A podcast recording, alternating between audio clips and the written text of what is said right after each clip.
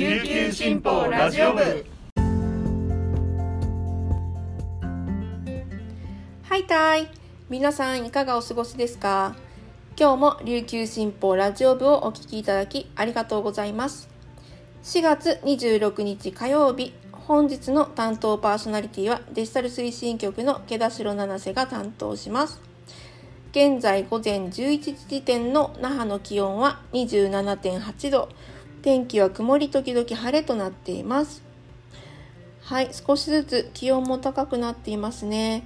湿気もすごくてもうすぐ梅雨なんだなぁと思ったりしています。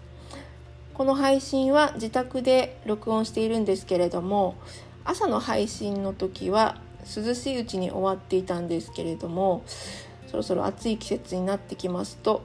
エアコンが活躍しそうだなと思っています。お昼前になると周囲の生活音ですとか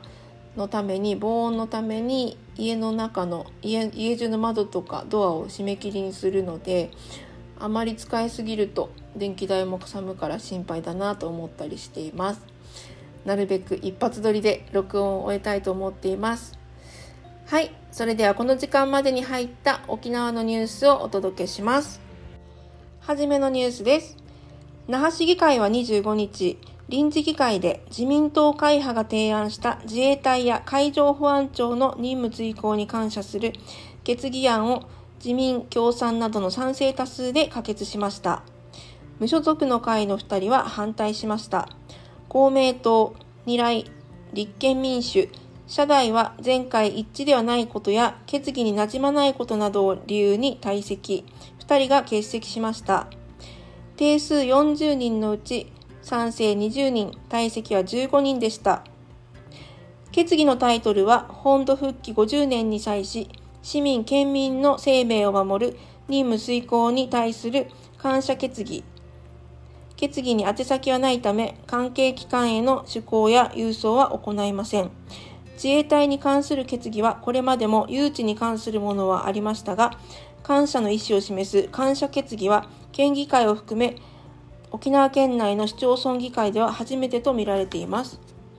可決された感謝決議では自衛隊による離島からの緊急患者空輸が4月6日に1万件を超えたことに触れた上で災害派遣として市内外における不発弾処理や行方不明漁船などの捜索など市民県民の生命を守る活動を継続して行っていると指摘しました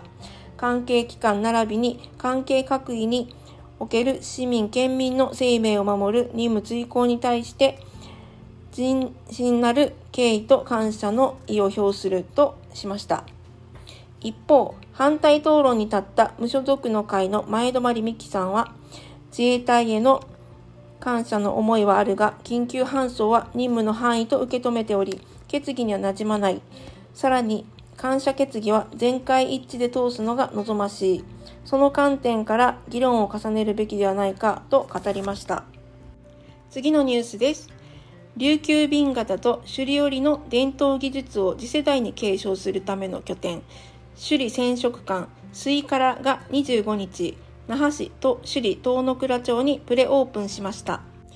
首里染色館水からは、琉球瓶型と首里織の伝統技術を次世代に継承するための拠点として、作品制作の場となる工房や展示ギャラリーのほか、日常使いできる小物などオリジナルグッズの販売コーナーもあります。30日にグランドオープンします。5月8日まではオープニングウィークとしてワークショップや体験イベントなどを開催します。建物は3階建て、1階の展示ギャラリーは琉球瓶型、首里織の反物を中心に久米島紬や千花花売りなど他の産地の織物も展示します。首里織や瓶型の帯と着物の組み合わせや正体王が着用したと推測される文様を模倣再現し現代風にアレンジした商品など現代の生活への取り入れ方も提案しています2階は琉球瓶型事業協同組合の工房。3階は那覇伝統織物事業協同組合の工房となっており後継者育成事業や体験プログラムを行います。25日のオープニングセレモニーで琉球便型事業協同組合のヤフソ幸子理事長は2年余りの歳月をかけ完成しました。お披露目できて喜びとともに大変心が引き締まる思いですと挨拶しました。最後のニュースです。沖縄県は25日今月の妊婦における新型コロナウイルス感染者が20日までに約210人となり過去最多のペースに上っていると明らかにしました。沖縄県の宮里義久感染対策統括官はこれ以上感染者が増えれば周産期医療の提供体制に負担が生じる可能性があると危機感を示し感染防止対策の徹底を改めて呼びかけました。沖縄県によりますと妊婦の1ヶ月あたりの感染者が最も多かったのは今年1月の270人で今月はこれを上回るペースになっています。妊婦の感染者数は2月が約150人で一旦減りましたが3月は約180人となり増加に転じています。宮里氏は妊婦が感染するとコロナ感染症と母体管理の2つを両立する必要が生じ医療に負担が大きくなると話しています。以上この時間までに入ったニュースをお届けしました。今日紹介した記事の詳しい内容は琉球新報のニュースサイトにてご覧いただけますのでぜひアクセスしてみてください。はい本日は火曜日。皆さんとはここでお別れです。今日も皆さんにとって素敵な一日になりますように。それではまた明日お耳にかかります。さようなら。